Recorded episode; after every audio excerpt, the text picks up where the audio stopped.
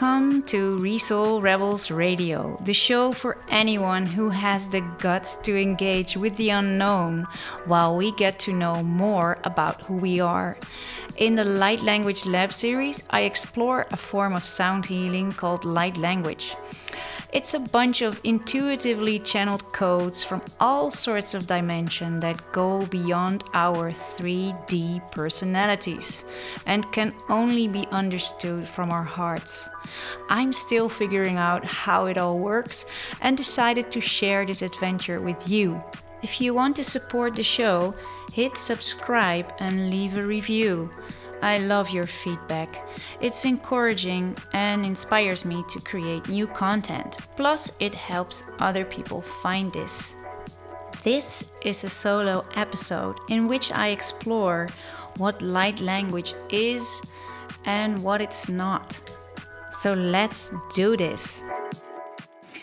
So, there we are. Is it testing? Yes, it's running. It's running. This is such a crazy event, guys. of course, you weren't there, but I'm trying to record this. Um, yeah, from this moment of sort of inspiration, and there everything's going wrong to like prevent me from recording this. Um, so I was in the shower and I was thinking about uh, what to say about what is light language. What is light language? Because this question um, logically is asked a lot uh, after my first episode. Apparently, it wasn't clear enough. And of course, it's such a, mystical thing. It's it's kind of bold to to say that I'm going to explain it now. Uh, so let's let's stay humble about it, and also really a disclaimer: really taste for yourself what's true for you. And I I say the word taste um, um, because I think tasting truth is for me it's tasting like you you sense it these things you cannot these are things you cannot like try to break down analytically with the cognitive mind. Get into the experience yourself to find out what's what's true for you really. So i'm just sharing what's uh, at this point seems true for me, or at least a layer of truth. You know, I think the truth is very much layered. But before I make like a huge sidestep in that arena, and already also a disclaimer to like make my apologies for probably being a bit, uh, uh, yeah, organic and unstructured in a way because the information field that just like sort of showed its face is is so huge and fast that it's kind of hard to try and capture it in the language yeah in this language in english or yeah and that's not even my native language of course so that's even more hard. So, so yeah why do we make it so hard for ourselves? Anyway it's it's i i feel it's um it wants to come out so let's try and give it a go. Uh, so yeah, yeah, but that was already a thing, huh? With the trying to capture what light language is in this language, because um, this language that we're that we're talking in right now uh, comes with words with quite a static and permanent meaning. Like a table today is going to be a table tomorrow, you know. So the words are pretty static, and also, um, what happened to the words is that that they uh, they they lack the experience or the feeling underneath. So it's no longer that.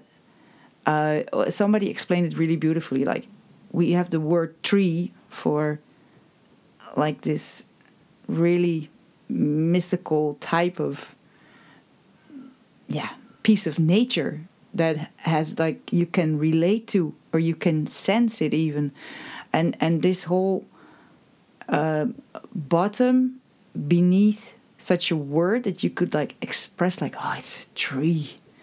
You could like you could like infuse that word with that type of feeling that type of relation you could have with that tree but we sort of lost that. So it just became this uh, four letter word word tree and um, that's it. It's like you you do all these words and all that language just because you learned with your cognitive mind and we have these agreements we have these dictionaries that tell you like it's this and that. You learn it in school but we we like sort of separated it from the experience that you can have interacting with the world experiencing the world and that's like a big big chunk of what we're here to do. It's very special to have a body and all these senses and to experience yeah stuff. I'm sort of referring to that we're being right now in this human form and i'm suggesting that that is not the only form in this galaxy which is pretty vast it's not the only possible form and well, that's actually another story because I wasn't busy with that stuff at all until a few years ago, until I discovered light language. So, yeah, this language is static, it's permanent. A word could have like a few meanings, but it's pretty singular. And of course, if we get into that discussion, language is dynamic in a way, but it's pretty dense. It's pretty dense and uh, this whole place is pretty dense. It, everything has form. We have gravity, you know. We we're we're like in this body, and yeah. So light language is also a much lighter language. It's a form of communication that has no permanent form or shape. It doesn't have a static form. So when I say, uh,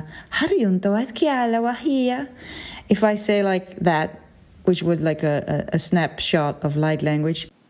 So if I if I make a sound, I was just doing that, right? It's not like that it means table in itself. So it doesn't mean one word. It could have like a field of information It could have like a feeling. It's like an ex- expression of a of a feeling or or of of like knowledge that moves in a different way, like moves more from the knowing. You could compare it to like, um, yeah, it to like when you try to explain love. It's a feeling, right? It's a feeling. It's something you know. If I ask somebody else to say like, "Do you love me?" it's like a you have to like trust it you feel it you sense it it's the dynamics around it is is just as mystical as it is with light language so it's definitely a lighter language a, a, a language that is not um, restricted by the same form for the same type of feeling each time it's very fluid it's very fluid. It doesn't have to sound fluid necessarily, but it's very fluid in the way uh, that you use it. Yeah, that's that's an an explanation that came to me just now in the shower. it came to me like it's a lighter language. You know, it, it's not restricted, but most of the time when people try to explain the light part of the word light language they refer to that it comes from light. That it comes from light, as in, sort of say, like it comes from love and light. It comes from, yeah, our pure light, our essence, our, you know, like um, in the Tibetan Buddhistic practices that I done for many years, or the teachings that I received, they always say like, you are the Buddha, you are pure light. and this is really what I experienced also, like when I was in retreats for 10 days in silence, that sort of stuff. I, I experienced this to be true. So please go out somewhere and try to get this experience without actually grasping for it. That's uh, that's another thing. So let's go from this assumption that is in my experience at least that we are pure light and that we have the ability to communicate from this part.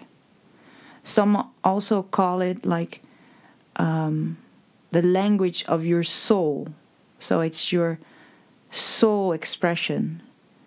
It's a possibility to communicate from a part of you that goes beyond your ego construct. It goes beyond judgment, stories, all that stuff. So it's just like directly communicating from a space that's higher up or deeper within. I don't care. We love to know where it is, but because some people have a problem with yeah, higher selves or deeper selves. Doesn't matter. It's just like a, a place that is before or beyond our normal judgmental minds. So that's just lovely. And that's also funny actually because there's still a lot of judgment that goes around about what is light language and what isn't. So we we still we still try to like judge like oh this is light language. No, that's not. That's it. But um of course some stuff is light language and some stuff isn't but I'm trying to be really careful about it. For me, it's in the sensation. I can sort of I can sort of feel the difference when it's just like a or when it's yeah from another place and actually in my case when i just did that it tends to like shift into like language quite easily um, even when it sounds really silly. Really don't restrict yourself. If you want to try and do it don't restrict yourself with this egoic voice like constantly monitoring yourself monitoring yourself. Like oh this is not uh, pure. This is not my pure light. Or this is my pure light. Oh i'm so pure. My pure light is so pure. This is going to be like a big booby trap for you. So don't don't do that. And i'm in the other hand if you do that just notice and sort of start again because you can also there's another booby trap that if you want to not let your egoic voice enter this experience it's gonna knock on your door it's gonna knock on your door and it's gonna stay knocking and it's gonna knock harder and harder.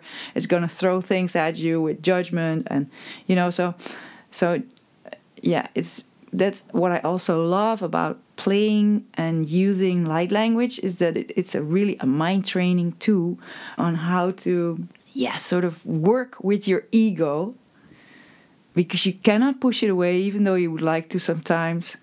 Uh, you sort of have to embrace it and like pat it pat it on the head caress it a bit. And yeah yeah it's sort of like a toddler that that you yeah that has like a its moment and needs to cry a bit. Wants some attention but you're not going to give it too much you know but you're not going to push it away either. So it's really about managing that part that's probably another episode because that's more like into the area of producing light language working with ego and also listening to light language working with ego working with ego and the analytical mind that's trying to understand what the hell is going on. you know, you want to understand what's going on, but sometimes, especially when you start uh, like dealing with mystical things like channeling and working with the unknown. You cannot, in the tempo you would like to, understand things. You cannot solidify uh, such a fluid thing. Uh, and actually, that's what I love about engaging with the unknown, that it is not possible. That's why it's so, for me at least, so interesting to to deal with this. So I, I'm really drifting. I realize I'm drifting with the thing of the what is light language. But I think I said a lot, didn't I? Um, because I already explained in another episode in the in this yeah well actually in each intro I say it's intuitively channeled tones and it could be like many expressions but of course I'm doing a podcast so we only hear tones right? But you can like um, people make art with this. Beautiful beautiful art really. Go and look up this type of art light language art. And some people just like write it like um, handwritten text. What i also tend to do is i can i can write it but it's it doesn't come very natural for me to write it. So maybe with practice it will flow better but yeah my current expression of course if i'm going to do a podcast about writing light language is going to be rather silent i think. So that's not a good idea. Yeah. So you can write it but there's also like a gestures with your hands. It's a bit like uh, italians right? They talk with their hands. So this is also a part of my expression sometimes doesn't it ju- i just go with the urge because this is really important about light language. It's not something you make up. If there's any way to taste the difference for yourself, whether it's light language or or not, is whether it flows by itself, sort of. So you sort of become the listener um, to what you're gonna speak. You become the listener you're the speaker, but you're you also become the listener. You don't know if if I sing lang- light language, I I don't know what I'm gonna do. It just unfolds, and it's just like a like a sort of a a sort of a waterfall. I just I just open the the tap, and then the water streams out. It just flows. And uh, then it can become sort of like a dance where you where you're like, oh, maybe we can, maybe we can let somebody else come in front of the microphone. So you become sort of a, a microphone. yeah, because your your body is like a channel. So it's really important to be in your body, be present in your body, because otherwise you cannot be the channel. And then yeah, you use your body as like a sort of a channel and you it streams through you. It's sort of like an inspiration or that's intuitively just pours out. It pours out of you. And then of course you could ask like, yeah, so but where does it come from then? You know, what is it? What is it? And this is really there's so many things that's said about that part which I'm a bit careful with because whatever you say about it, it tends to go hand in hand with our very human nature to judge it. So some say, hey, you have the angelic, you have the galactic, you have the ethereal. I don't even know what ethereal is, but I heard somebody say that word, and I was like, okay. And uh, he said there was a like a, uh, a leveling up in frequency.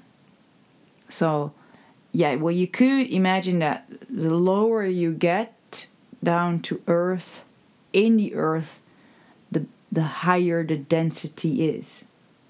It's also even in your own body. Like if you, if you have the do re mi fa sol, like the, you know, you start from the crotch and you move up, like or with the chakras, you know, you from the base. The base has a more like a that kind of feeling and then you go up up up up up up up you go up you go up so uh, but to me it, it's more like it could be it feels like it's dimensions of myself. So I consider myself to be a multi dimensional being that's awake right now in the human construct we called iris.